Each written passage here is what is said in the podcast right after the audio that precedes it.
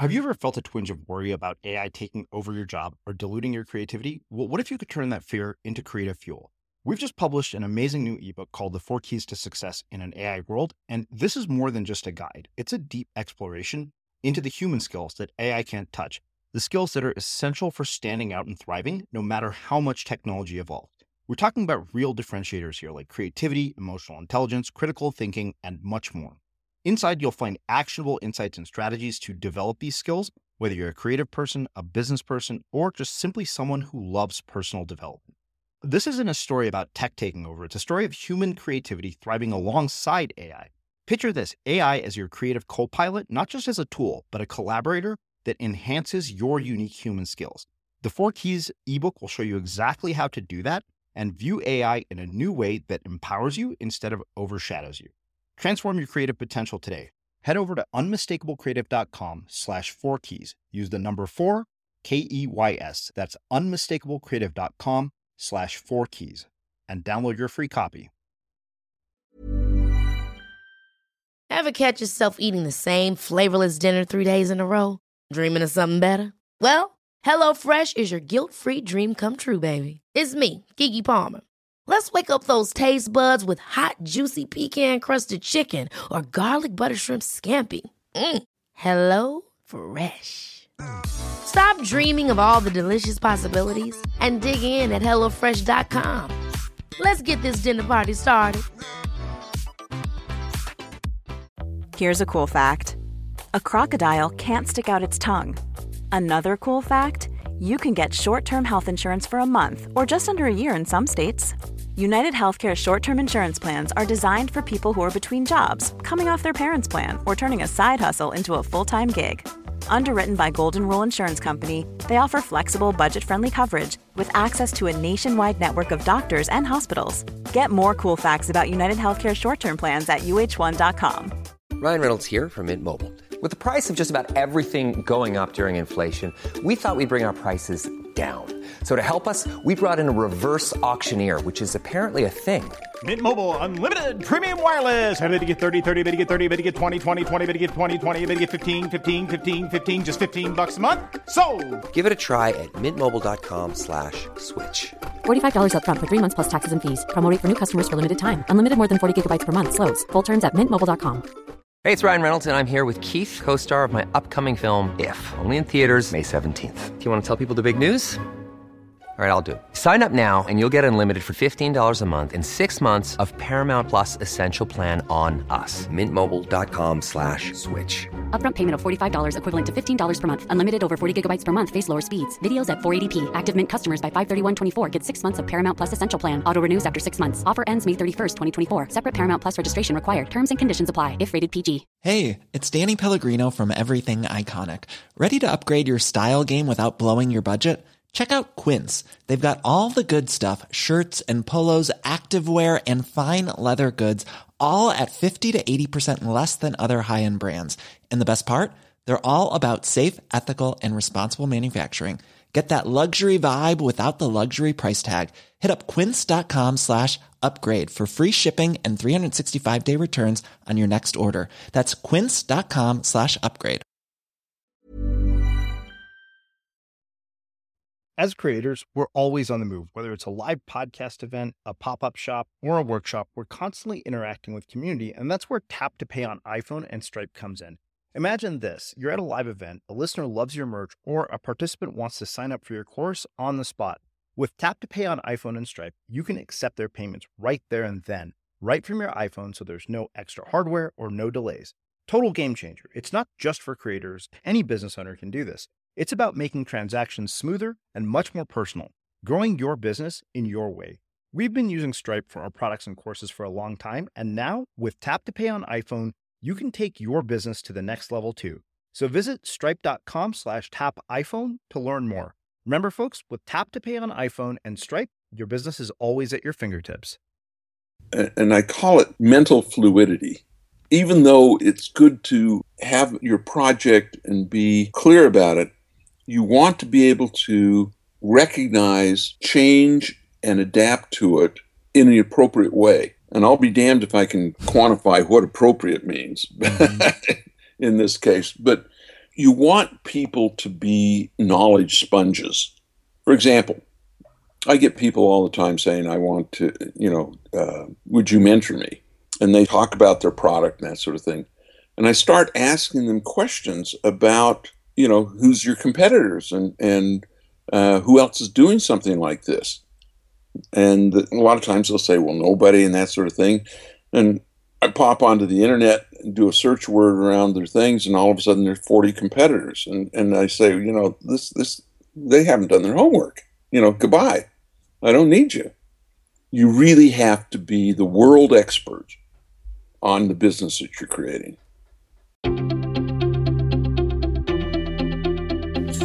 I'm Srini Rao, and this is the Unmistakable Creative Podcast, where you get a window into the stories and insights of the most innovative and creative minds who've started movements, built thriving businesses, written best selling books, and created insanely interesting art. For more, check out our 500 episode archive at unmistakablecreative.com.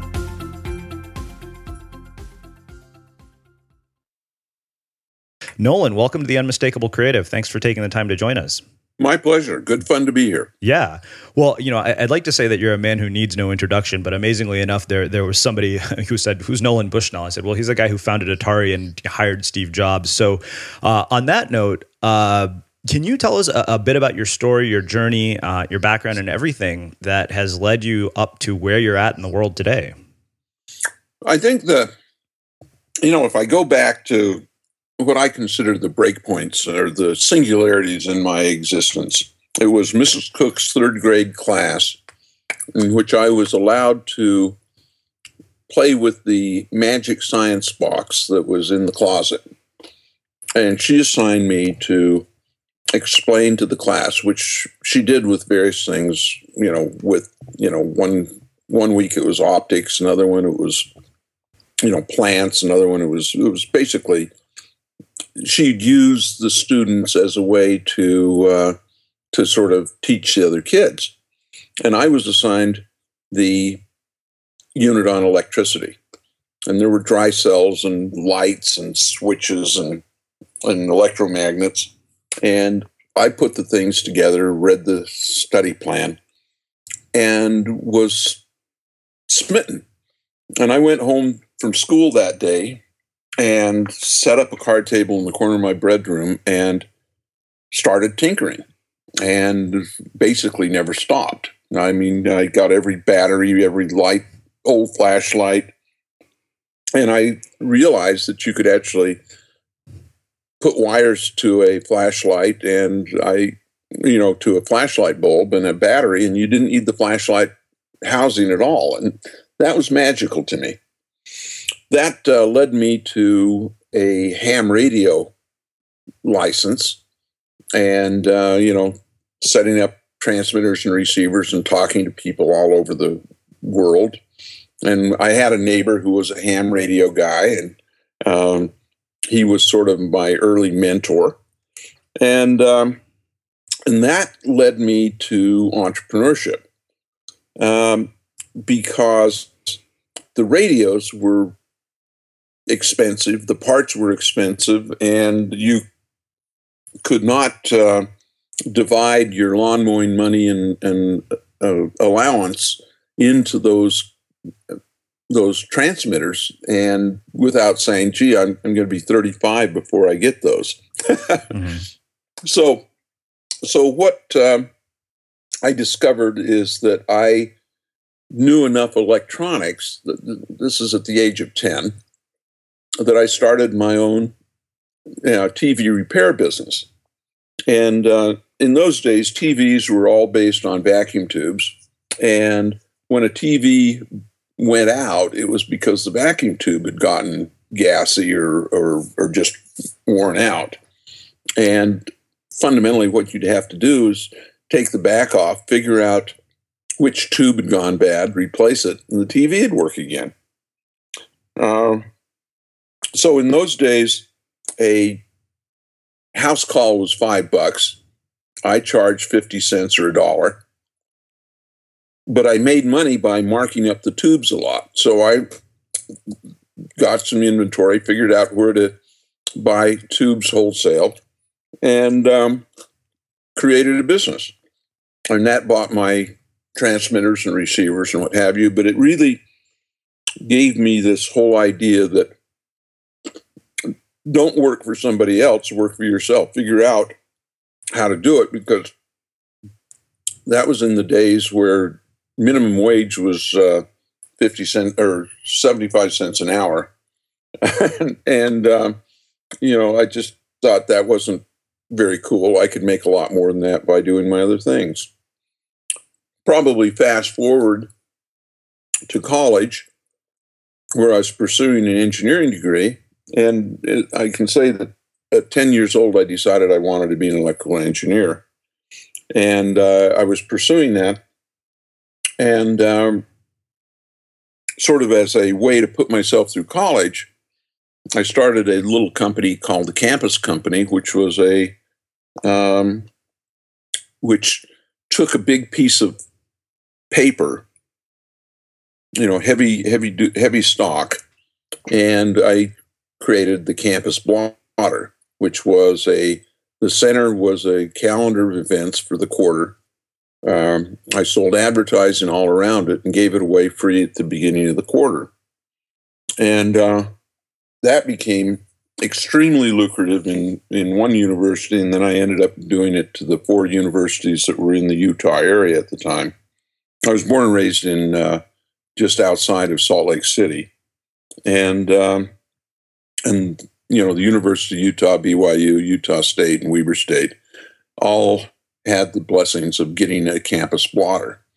The economics were real simple. I I could get them printed up for about five hundred dollars I'd sell three to five thousand dollars worth of advertising and pocket the difference, and that was more than enough to keep me in um, in style. I drove a 190 SL Mercedes, uh, which was really cool, as well as putting myself through college. So life was good. Um, but I got so good at selling the advertising that uh, I could do it literally part time during the summers um, because many of the advertisers would re up uh, quarter after quarter, and um, and so I decided to get myself out of harm's way, and I got a job on the Midway at the local amusement park. Now it was a minimum wage job, which, but I was not doing it there to make money. I was doing it to keep me from spending money because I knew if I was working, I wouldn't be out, you know, running around having fun, spending money. Well, it turned out that um, I got good at it, and I really got a a real passion for games, and uh, I was promoted to be manager of the whole games department uh, the third year that I was there uh, the third summer. And that put under my auspices an arcade, which gave me an, a really strong understanding of the cost of arcade machines, how much they had to earn, what have you. Then, I guess to triangulate that, uh, I was in the electrical engineering department, and um, part of that department was a uh, professor called Dr. Evans, whose whose center of gravity, if it was, was connecting big uh, displays up to the big computers.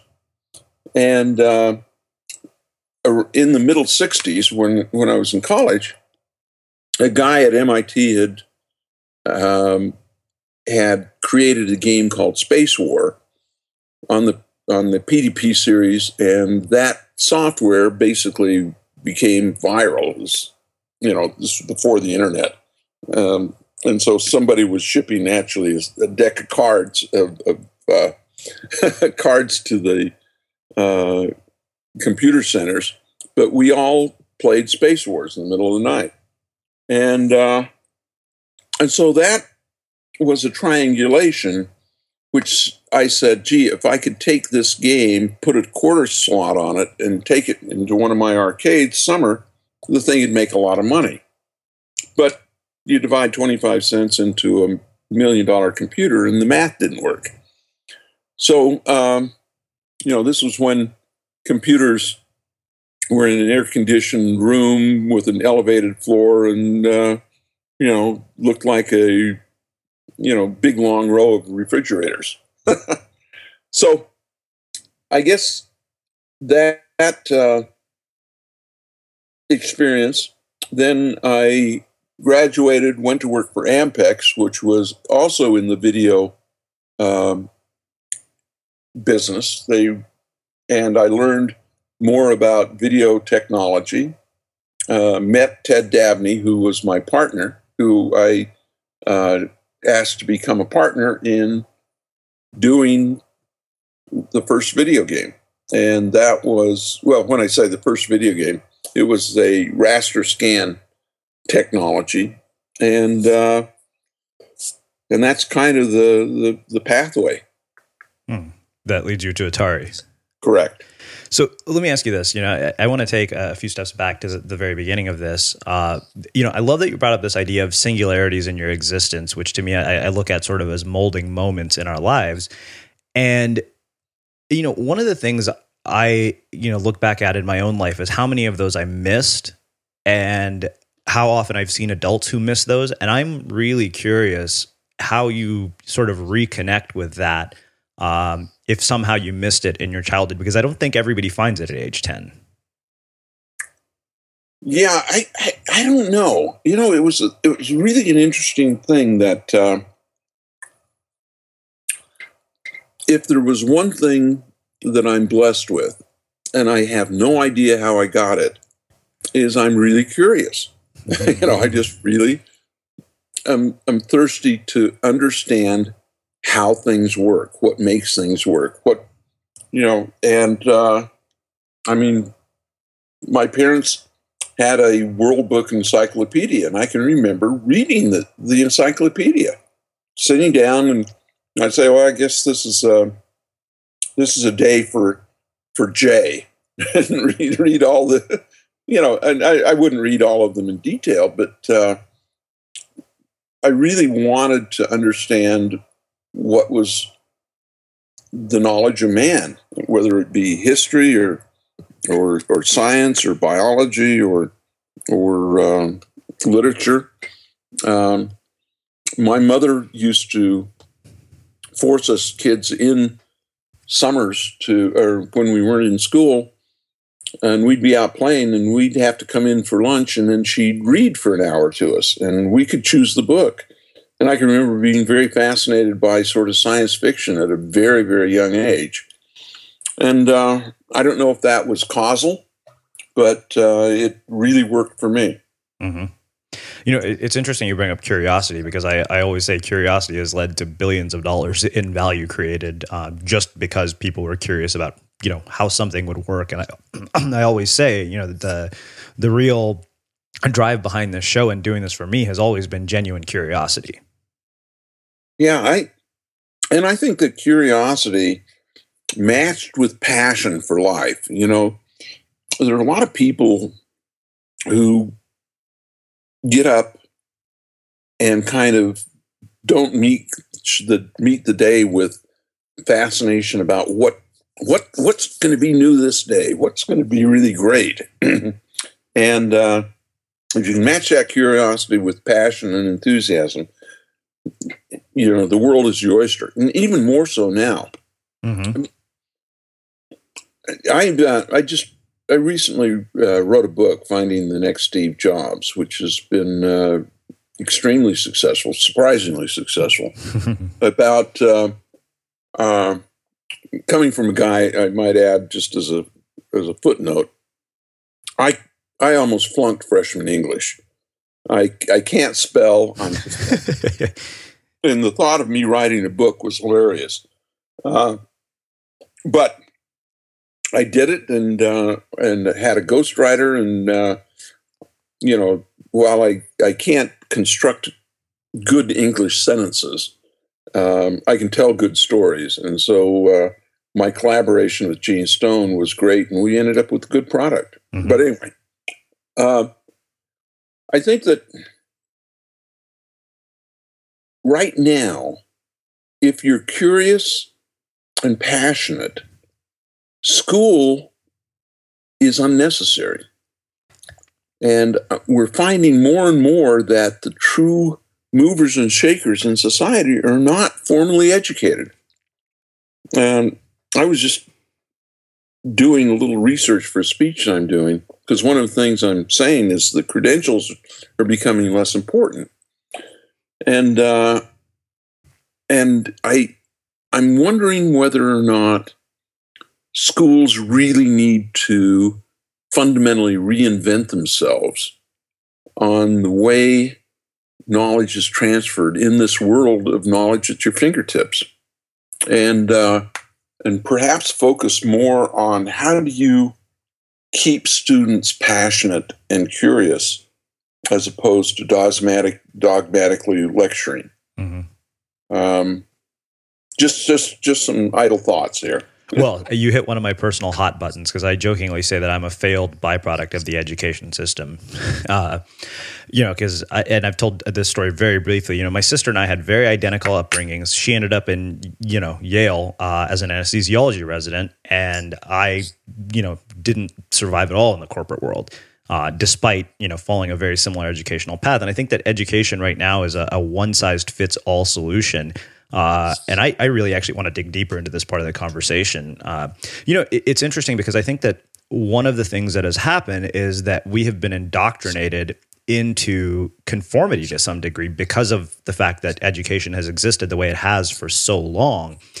And I'm really curious, you know, one, what your thoughts are on how we build a better future uh, for preparing the young people of the world today to be productive members of society um, and transfer knowledge in the way that we need to. Uh, and, and, you know where you see all of this going. I mean, are are universities going to be out of business? You know, there's there's a couple of functions of education, and probably the most the most used function of education is warehousing. And there is, in the world of two family, uh, two breadwinners, what do you do with the kids during the day? You warehouse them in the school. and, and, and I'm, I'm using purposefully, you know, strong language, but, but a lot of that's it. The other thing about college, in many cases, is extended adolescence, where kids aren't quite ready to grow up and take on the responsibilities of an adult life.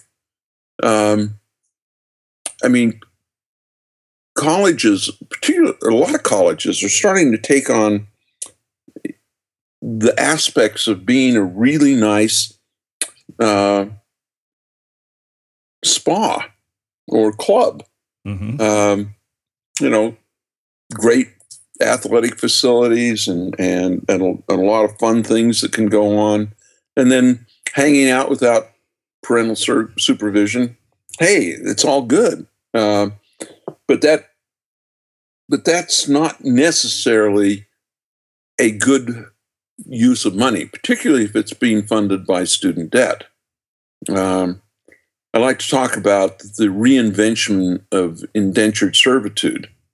Um, whereas, you know, in the 1700s, you could indenture yourself for passage to the New World, but you had to work it off for, you know, sometimes a three to five year indenture. Um, today, and, and of course, you sold yourself into indenture for future opportunities. Well, the same thing's going on right now in college. You're selling yourself into indenture uh, by taking on this debt that has to be paid back, can't be expunged by bankruptcy uh, for a better future. Uh, and the question becomes one is that a good trade off? Mm-hmm. It's definitely not a good trade off in certain, I mean, they've They've done all kinds of studies. It's a horrible trade off in certain things. Like if uh, if you go into student debt to become a uh, you know a, a, a bureaucrat or a civil servant, or to uh, become a paleontologist or uh, medieval French literature. You know, these these things are are not able to give you gainful employment, the, the economic benefit. Now, the social psychological benefit of becoming a rounder, more fluent person in medieval French, French literature, I don't know. I mean, it's, but it's, I think that's a hobby. It's not an occupation. anyway, uh, but those are some some of the things. So, so maybe the right answer is to focus on young kids. Young kids across the board start out enthusiastic and with passion, unless they've had really damaged childhoods. Uh, and I mean, if you go into a kindergarten class, everybody's happy, everybody's doing stuff, um, and it's it's it's pretty good. That gets trained out of you. Uh, that enthusiasm goes away uh, in a lot of schools, and that is, uh, I think, the the, the worst trunks, truncation to um, train out creativity, train out enthusiasm, uh, because a lot of school is really boring and really a lot of drudgery, and to have to sit and endure it uh, is not good for the spirit or the psyche. Well, yeah, I mean, you're hitting so many hot buttons for me. You know, I think about the student debt piece because you know you said you know French literature. I got an MBA and I, I got student debt from that, and I thought about sort of you know what are my options. I said, you know, fine, if I go and get a job at the end of my life, what I'll accomplished is having paid off that debt, and that's it. Um, like I look at friends and I'm like, so basically, what you're telling me is you're going to spend the rest of your life, and at the end of it, your final accomplishment will be that you have your your main contribution to society will be that you have paid off that debt. Um, and it's you know, like you said, I mean, we can't get out of it through bankruptcy, but I, I question if that you know if that becomes our purpose in life, are we robbing ourselves and the world of what we could actually offer them? No question about it, particularly since there's so many good opportunities to get whatever education you really want. And there's what I call a credential gap right now. That a lot of times people are going to school to get a credential, not focusing on how much they actually know. And a lot of the inspired companies today are focusing on what people know, not their credentials. Mm-hmm. Like Google doesn't even care whether you've you, you know gone to college or not. They take a look at your code or your accomplishments, and that's all they care about. Uh, and more, and and Apple to a, to a large extent as well. And these are companies that are really kicking it out of the park right now. Mm-hmm. Yeah, it's interesting because I, I, interviewed for Google a while back, and I've heard they re- basically rehauled their entire hiring process. Because uh, I remember sitting thinking, okay, I'm never going to get hired in here. Like with you know, the brain teasers they threw at me, I was like, okay, this was a disaster. Yeah, it, sometimes it can the the interviewing process can be a little bit stilted, but at the same time, uh, by not focusing on credentials, I think, is a great step in the right direction. Yeah, no doubt. I mean, I think that that really nowadays. I mean, we have such an opportunity to create a body of work. Like I look at, uh, I wondered, you know, having chosen what I have, at one point I questioned whether I'd be able to ever get a job again. But then I realized I don't have a resume. I have a substantial body of work and projects that are far more useful than a piece of paper with a bunch of bullet points on it. Absolutely, that's so true. And and uh, I've actually thought that there might be an interesting business called testforyourcredential.com and just let people come in do a bunch of tests and and issue a credential. And uh, you know it and and people can say well you know it, how how do you assure that people are are, are not phoning it up and I think that there's a lot of things that can be done to make that credential for the self taught, for the homeschooled, for what have you, valuable. Mm-hmm.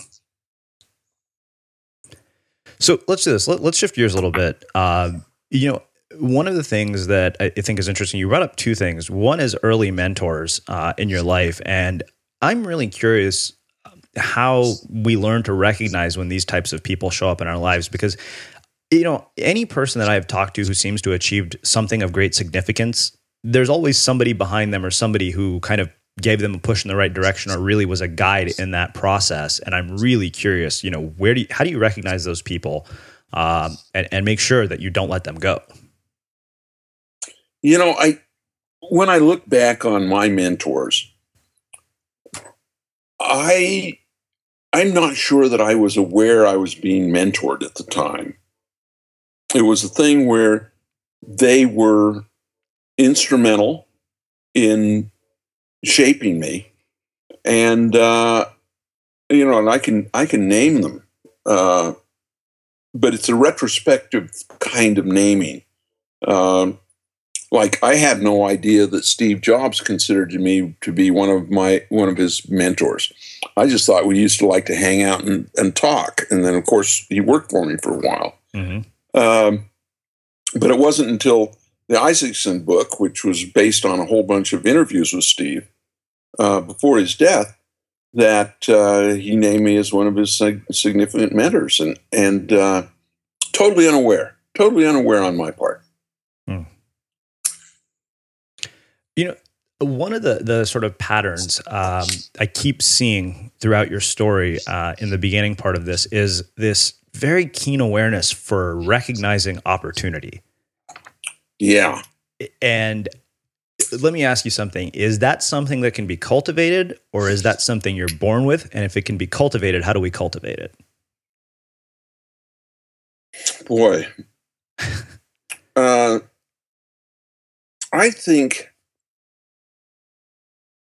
I've always felt that a significant part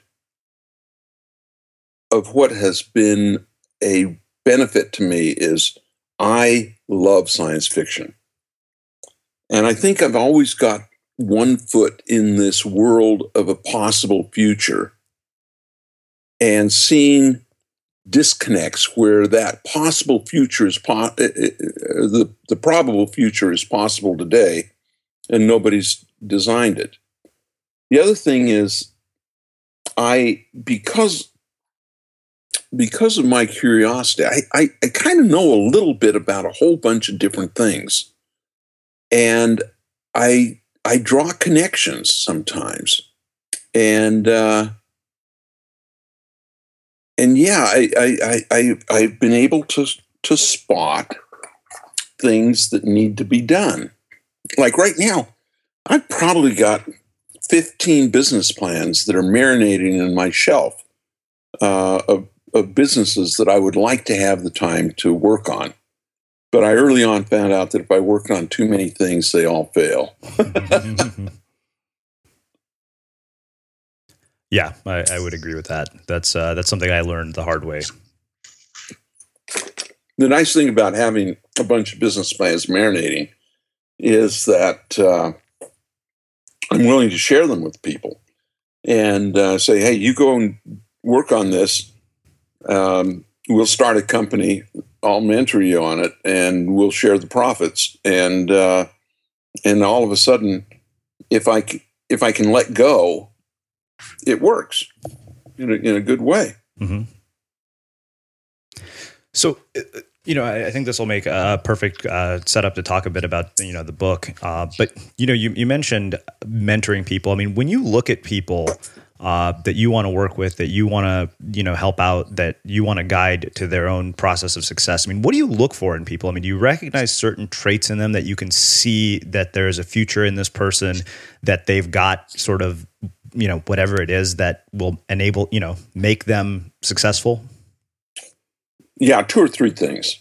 Probably the number one is enthusiasm. There, there are people in life that are alive, and there are people in life that are just taking up space, and uh, and the people who are really driven, you can tell about it. They're passionate about life and and what their project is, and they have a lot of of real passion.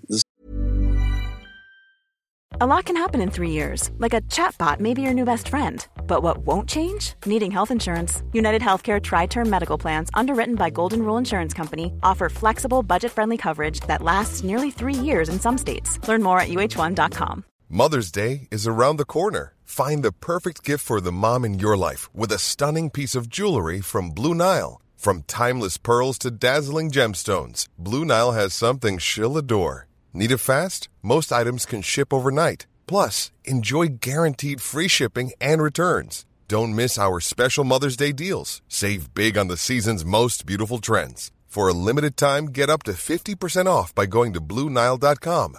That's Bluenile.com.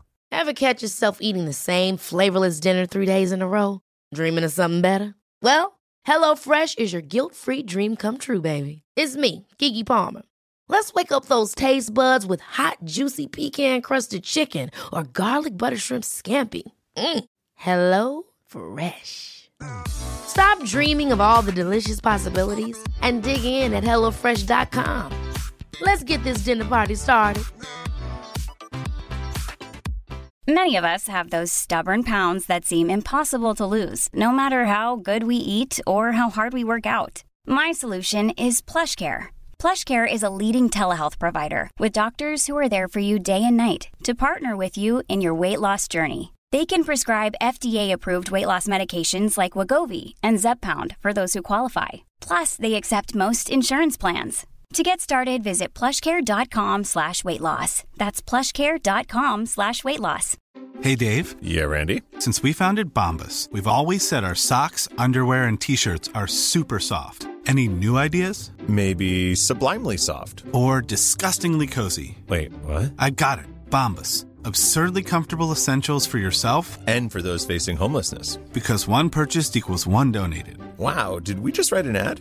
Yes. Bombas. Big comfort for everyone. Go to bombas.com slash ACAST and use code ACAST for 20% off your first purchase. A lot can happen in the next three years. Like a chatbot may be your new best friend. But what won't change? Needing health insurance. United Healthcare Tri Term Medical Plans are available for these changing times.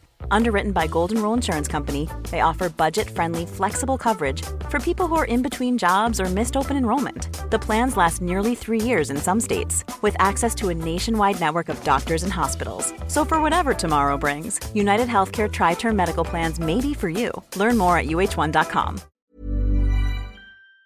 Second is they have to have a certain level of self confidence because entrepreneurship's hard. You know, you have a lot of people telling you you can't do it, and without that self confidence, you can be dissuaded and and grit, if you would, or or perseverance is an absolute critical part of success uh, because you got to punch through the adversity times can and those the adverse times will happen mm-hmm. and um, and so I look for those kind of two things. I, I call it grit and enthusiasm. There's another thing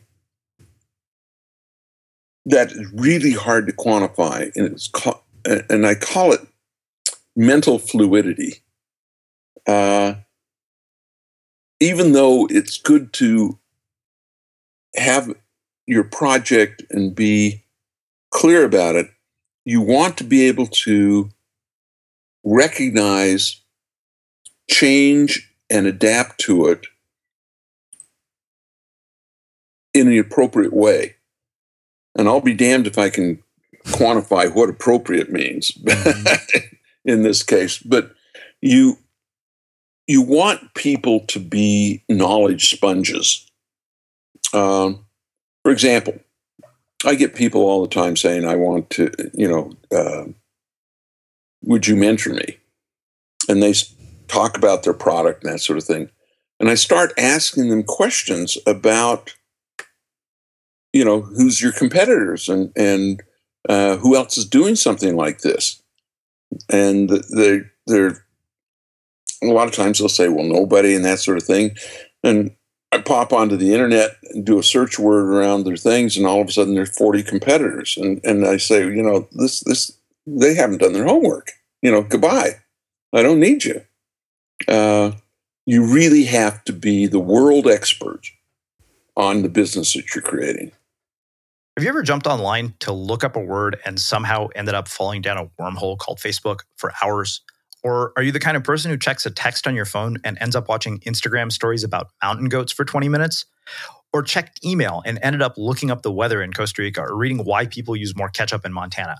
I have done all of those things, truly losing hours, days, maybe even months, who knows? And it wreaked havoc on my personal and professional life. I finally realized if I didn't get a handle on this, I would be doomed, completely doomed. So, about 10 years ago, I decided I needed to learn everything there is about distraction and everything there is on how to master it. And I actually managed to do it. And the result of it is the podcast, the books I've written, and this course called Distraction Mastery, where I teach you how to master your distractions in under 10 minutes a day. And you don't need to give up social media, email, or even watching mountain goat videos on Instagram stories if that's your thing. And you definitely don't need to have discipline and superhuman willpower. Distraction Mastery teaches you how to kill distractions and feel good about your day, leaving you with plenty of time to do what you want. And you can get it at unmistakablecreative.com slash distraction mastery, all one word, and use the promo code 80 spelled out in caps. Again, that's E-I G-H-T-Y to get it for just $29.99. Again, that's unmistakablecreative.com slash distraction mastery. Mm, I love that. So you brought up adversity, and I, I actually I want to do some digging into this. Um, can you tell us any of the really challenging times in your life and and you know another another question that I always have around this and, and this sort of crucible moment seems to be a pretty common theme for every single person I've interviewed and it also becomes the biggest catalyst for their change and their growth. Uh, so two two questions. One is you know story or, or experiences from your life that really challenged you and, and kind of pushed you to your edges. And you know, do you think that there's something that differentiates people who come out of that having grown versus letting it destroy them? Absolutely. I, I think that um, a a difficult time for me that I think helped form me a great deal was my dad died when I was 15. And I worked with him summers, and uh, uh, we were good friends and, and I learned an awful lot from him, but he died. And all of a sudden, my expected trajectory was really called into question. And, uh, and I think that uh, there's no question that he would have helped me in college, but I had two younger sisters, and though there was some life insurance and things like that, I felt that at that point in time, at 15 years old that I could not take money from my my parents anymore. That I had to be self sufficient, with the exception of living at home uh, for high school. But all of a sudden, my expectations of of being independent versus dependent drastic, drastically shifted. And so that's kind of one set of ad- adversity in which you know it, it changed my attitude and and I think a lot for the better. I think the other big adversity situation was uh, one summer at Atari. The company almost went bankrupt. Uh, the video game business was not considered a business that anybody wanted to invest in. I know that sounds really strange, but uh, one of the problems of being first with anything is people say, oh, you know, you're not making steel or shipping wheat. You know, what's you know why is why are games a business? Even though we were, you know, I, we were doing, you know, 20, 30 million dollars a year in sales, but um, you know, Atari started with two hundred fifty dollars of capital, and so the hardest part of Atari was figuring out how to grow the company without investments, and uh, and you know that was always a struggle, uh, and we did it by we were building machines, coin operated games at the time, with uh, and we get thirty to sixty day terms on the parts. We'd turn the parts into a game in two or three days, ship them for cash, and that ran the company in positive cash flow. works wonderfully until you make a mistake and you get a whole bunch of games that you can't sell for cash.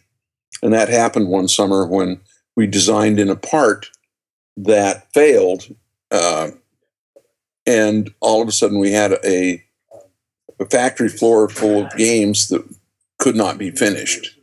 And, uh, and we just basically had no cash. And, uh, and it was you know, people have said, you know, what did you do? I said, well, we just hunkered down and, and punched through it and finally got the games working and, and were able to start shipping. But for a three or four month period in the summer, we, uh, we had lawsuits against us for non payment of bills that we got a default judgment. They'd send a sheriff to, to attach assets we'd make sure there was no money left in the, the checking account. So they, you know, that's all they really want to do is they want to attach your bank account. And uh, at one time we had, I think, seven different bank accounts so that the, the money would be always in a bank account that they didn't have the number on. you know, we just worked through it. And uh, people have asked me, they said, Nolan, what, you know, I'm, I think I'm going to my company's going out of business. Should I go declare bankruptcy? And I said, well, I don't know. Tell me, how, how many payrolls have you missed? And he said, well, none. I said, well, how many lawsuits have you, have, how many default judgments do you have? And they said, well, none. I said, oh, you got three or four months, guy. you know, give me a break. Mm-hmm. Do you think there's there's something internally built into somebody like you that allows you to navigate the emotional uncertainty of something like that? Absolutely. Um, I decided as a young man that I was an existentialist, that I really, in my gut, view life as an adventure. And it allows you to kind of externalize yourself a little bit. So when things are even really shitty, you can say, boy, that's shitty, but it's interesting. you know, and and uh, and by able to kind of suck yourself out, and uh, and I've always and and I can remember my dad always telling me, you know, an undefined uh, fear of the unknown is fearful. But in most cases, you can quantify what would happen if the worst happens. And so I do that. Um, I always say, okay, what happens if Atari fails? Does my life stop? No. Do I lose my house? No. Do I lose my car? No. Is my family intact? Yes. Those are the important things, you know. And uh, and most things in business that's just kind of rounding error on your life. Hmm. I love that. Well, let's let's do this. Let's shift gears a little bit, uh, and let's talk about something I know probably a million people have asked you, um, and I'm hoping to ask in a bit of a different way. I mean, you know, you wrote the book uh, "Finding the Next Steve Jobs," which really uh, that was what got my attention. I read the book and absolutely loved it. For those of you guys listening, highly recommend it. We'll link it up in the show notes. So I have uh, quite a few questions around this. I mean, when you met somebody like Steve, could you see then what he would ultimately become? Absolutely not. Uh, I knew he was going to be extraordinary. I, I can't say that I felt that he was going to run one of the biggest companies in the world. Um, but I saw him as a passionate, powerful person um, I mean, I like to joke and say that I I turned down a third of Apple Computer for fifty thousand dollars. Right, I've heard, which was really a mistake. But uh, uh, but it was a thing where I I thought that Steve was very rough around the edges uh, to be a major entrepreneur. I think when he when he started Apple, was he twenty two or twenty three? Um, you know, very very young And I always thought I was on the young end of things, and I was 29, I think, when I started Atari. But uh, the uh, it's hard to say, you know, what the trajectory is. Um, I think that uh, I think that I'd have to leave it with saying that uh, I felt that Steve was extraordinary. Okay. Uh, without saying that I, I I didn't have any inkling that he was going to be as powerful and important as he was. So you know, you talk about finding the next Steve Jobs, which I think is is you know really a fascinating idea. Um, you know, and I look at people like Elon Musk. I mean, my business partner, I've talked about it.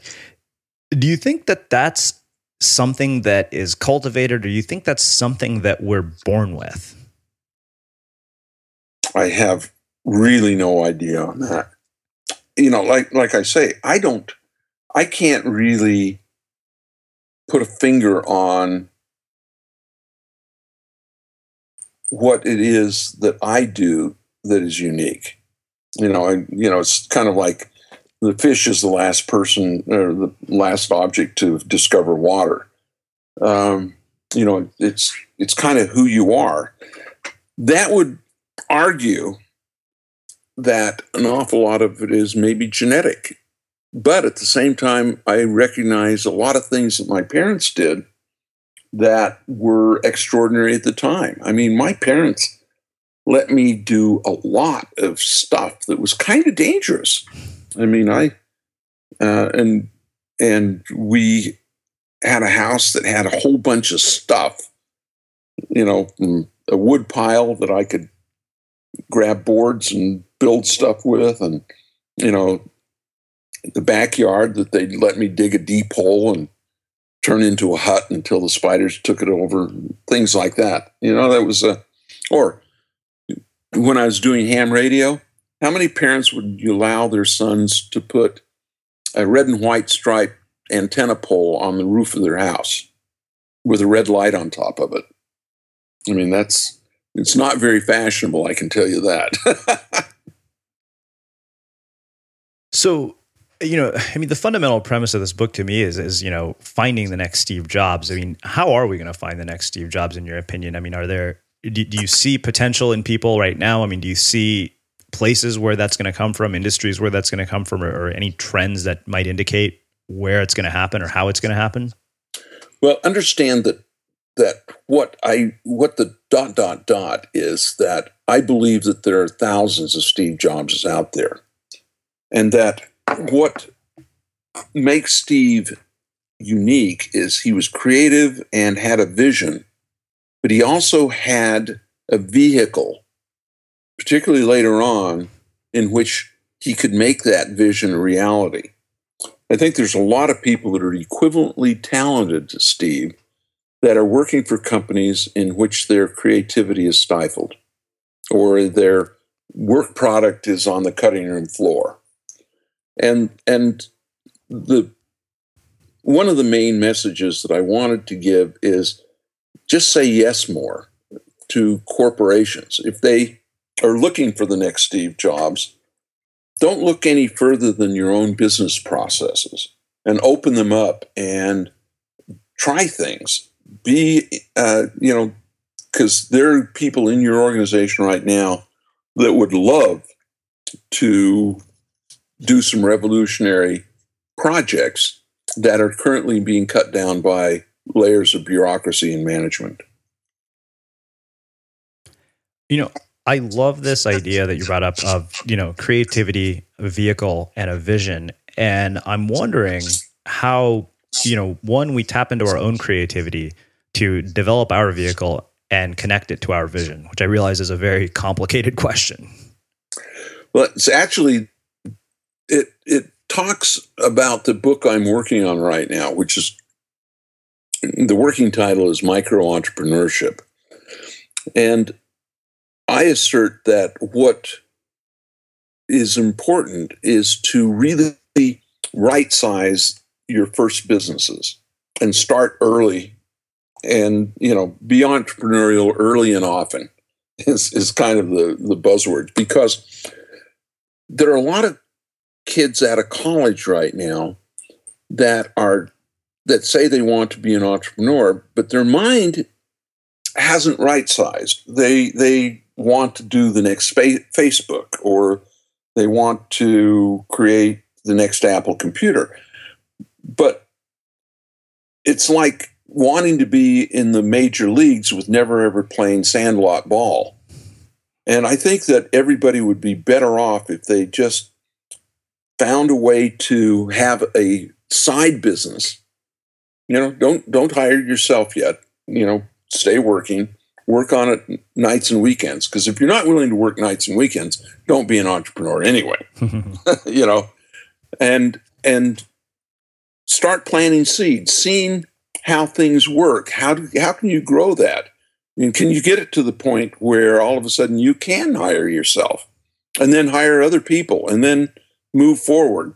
Um, and and a lot of times these businesses that look tiny from the outset actually grow to be massive, and uh, and so right sizing your business, I think, is some is is something that people need to think more about, um, particularly on their initial. And and the rule is, if you have to raise money from friends and family, uh, that's too big. you know, you you you have a blocker.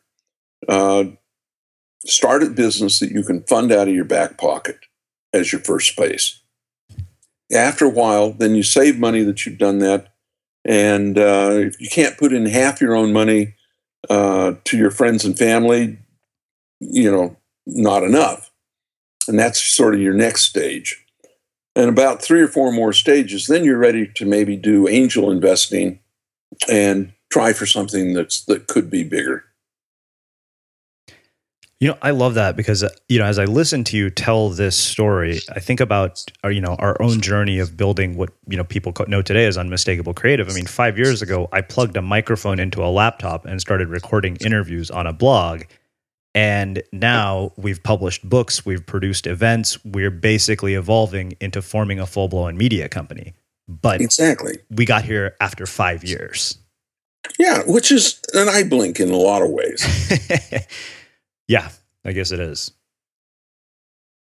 Uh, so Nolan, you know, I want to ask you one other thing uh, about wealth and wealth creation and, and kind of how you view money in the world. Uh, because, you know, money is such an emotional hot button for so many of us. Uh, and I'm really curious, you know, being where you're at, you know, with the success that you've had as an entrepreneur and in your life. I mean, how do you view money? And what are your views on wealth? You know, I really, I've actually tried to understand uh, happiness and the correlation of, you know, what makes people happy. And it's pretty clear that once you get above subsistence poverty, poverty, everybody's pretty much equally happy, independent of how much wealth you have. So money really doesn't buy happiness you can buy a lot of things that are fun, but that it, it doesn't really affect your inner happiness. Um, I think that money is an enabler. Uh, it kind of determines how big of a poker game you can play in. And so, the nice thing about having a certain amount of wealth is that it gives you discretion uh, to be able to do other things the wonderful thing about the United States that I is that we really have a entrepreneurial ethic that we make a lot of money and then we give it away. Um, I mean, there there are very few what I'd call real dynasties in the United States. Uh, you know, I mean, you could you could look at maybe the Waltons, but they give a lot of money away. Gates giving a lot away. Carnegie gave a lot away. Ford Foundation gave a lot away. I mean, it's it's one of these things where where I think the the neat thing about capitalism is that it makes decisions about capital, puts it in the hands of people who have shown they were able to use capital well. For example, a lot of European companies, uh, countries, try to determine who the entrepreneurial class is and fund them with never any good success because the people who are making decisions have been are, are bureaucrats. They don't have any idea about what capital is and, and how, how it's deployed. And a, a lot of people don't understand that it almost doesn't matter who owns the capital. Um, it's how it's deployed. For example, you want to be able to get foreign investment. That means that foreigners own the capital. Why do you want that investment? Because the capital builds buildings, you know, funds factories, does all kinds of wonderful things. But you, but the fact that it's owned by another country is not a big deal. Same thing with individuals. You know, rich individuals, they're not going out and eating a billion dollars worth of steak every night. you know, and uh, you know, it's really they're directing investments into areas using their brains and their capability. So the the wealth gap that everybody talks about is really stupid. Um, do they want to take the wealth away from the people who are smartest about wealth creation and give it to somebody who's the stupidest, i.e., government? It just makes no sense. So, so with that, um, that's my little rant. But um, but I think that my happiness really comes as much from my family and the projects that I'm working on. I, I just love to work on projects. And they give me a lot of happiness to, you know, take something that hasn't existed before and make it happen today. Wow. Wow. Uh, so one last question, actually two more questions, and, and then we'll wrap things up. Uh, you know, I'm really curious, kind of, you know, what is your vision of the future of the web, technology, and business all kind of working together? This is just out of personal curiosity. Well, the the thing that's very interesting is that the web, as a worldwide connector, is fragile and yet it's robust. You see countries trying to modify the free access of information, and they're universally failing at it. Uh, doesn't does that mean that they're going to fail at it forever? Probably not. But or or or probably, uh, you know, it's it's one of those it, scary things. But clearly, the web is changing everything when it comes to geographical boundaries, market friction. Um, I mean, look at Alibaba. Um, it used to be you'd have to get a chain of of, uh, of advisors and, and agents to find you a appropriate manufacturer in China. Now it's two clicks away uh, for a product, um, and there's there's this elimination of friction in everything from pricing to products to uh, things. It's it's it's incredible. Of course, one of the biggest things that I think is going to change everything is the autonomous vehicle, and a lot of people think of it as Google, but virtually every car company in the world has an auto drive thing um, section going on, and uh, there will be auto drive cars on the road within three to four years. And it will change everything. And so, in some ways, the automobile becomes an extension of the web. Um, and so that so that the web, which is about bits, starts controlling more and more atoms, if you would, in terms of the transportation transportation infrastructure, and that's happening everywhere. Nest and uh, you know the connectivity of, of your objects the the internet of things massively changing where uh, where things just become smart and uh, you know it, it it will lead to a better lifestyle for us and and uh, a lot of very interesting uh, challenges. Hmm. I mean, I don't want people to be able to hack my car or my house, but but they probably will. yeah, yeah. Uh, so, Nolan, uh, one last question for you, and this is how we close all our interviews uh, here at the Unmistakable Creative. You know, I mean, you've had such an amazing life and witnessed some of the most brilliant people, and, and you know, have done some amazing things yourself. What do you think it is that makes somebody or something unmistakable?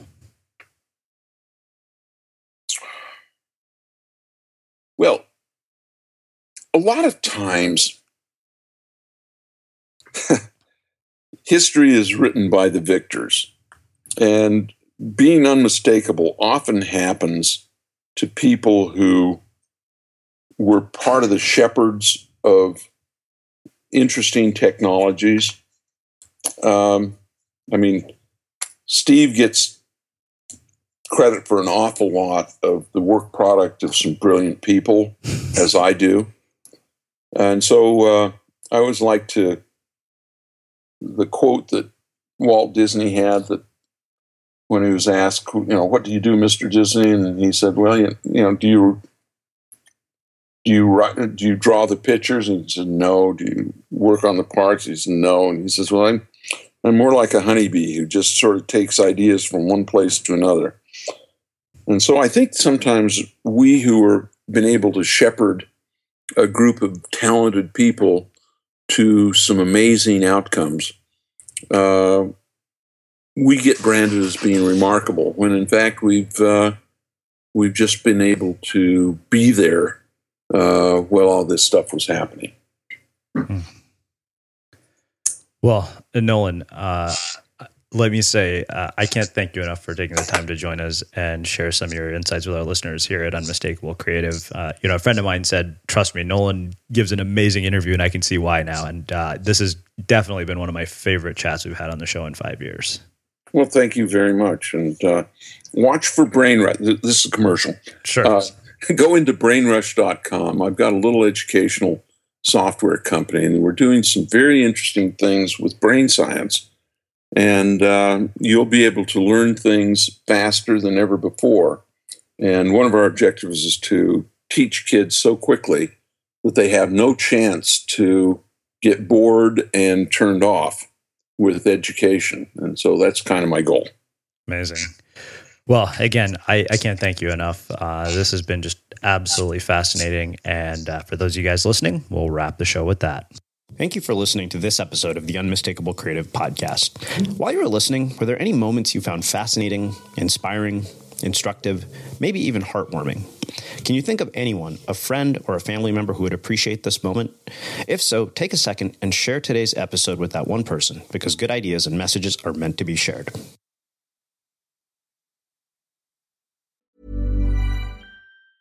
Hey, it's Danny Pellegrino from Everything Iconic. Ready to upgrade your style game without blowing your budget? Check out Quince. They've got all the good stuff shirts and polos, activewear, and fine leather goods, all at 50 to 80% less than other high end brands. And the best part? They're all about safe, ethical, and responsible manufacturing. Get that luxury vibe without the luxury price tag. Hit up quince.com slash upgrade for free shipping and 365 day returns on your next order. That's quince.com slash upgrade. Ever catch yourself eating the same flavorless dinner three days in a row? Dreaming of something better? Well, HelloFresh is your guilt free dream come true, baby. It's me, Keke Palmer. Let's wake up those taste buds with hot, juicy pecan crusted chicken or garlic butter shrimp scampi. Mm.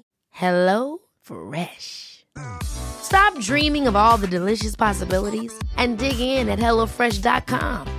Let's get this dinner party started. Planning for your next trip? Elevate your travel style with Quince. Quince has all the jet setting essentials you'll want for your next getaway, like European linen, premium luggage options, buttery soft Italian leather bags, and so much more. And is all priced at 50 to 80% less than similar brands. Plus, Quince only works with factories that use safe and ethical manufacturing practices.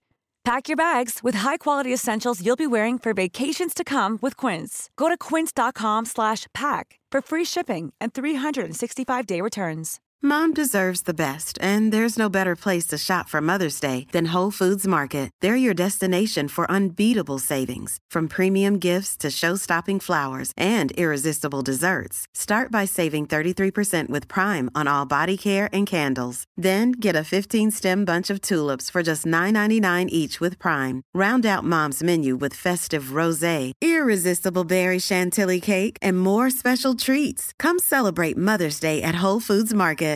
Imagine the softest sheets you've ever felt. Now imagine them getting even softer over time. That's what you'll feel with Bowl and Branch's organic cotton sheets. In a recent customer survey, 96% replied that Bowl and Branch sheets get softer with every wash. Start getting your best night's sleep in these sheets that get softer and softer for years to come. Try their sheets with a 30-night guarantee. Plus, get 15% off your first order at bowlandbranch.com. Code BUTTERY. Exclusions apply. See site for details.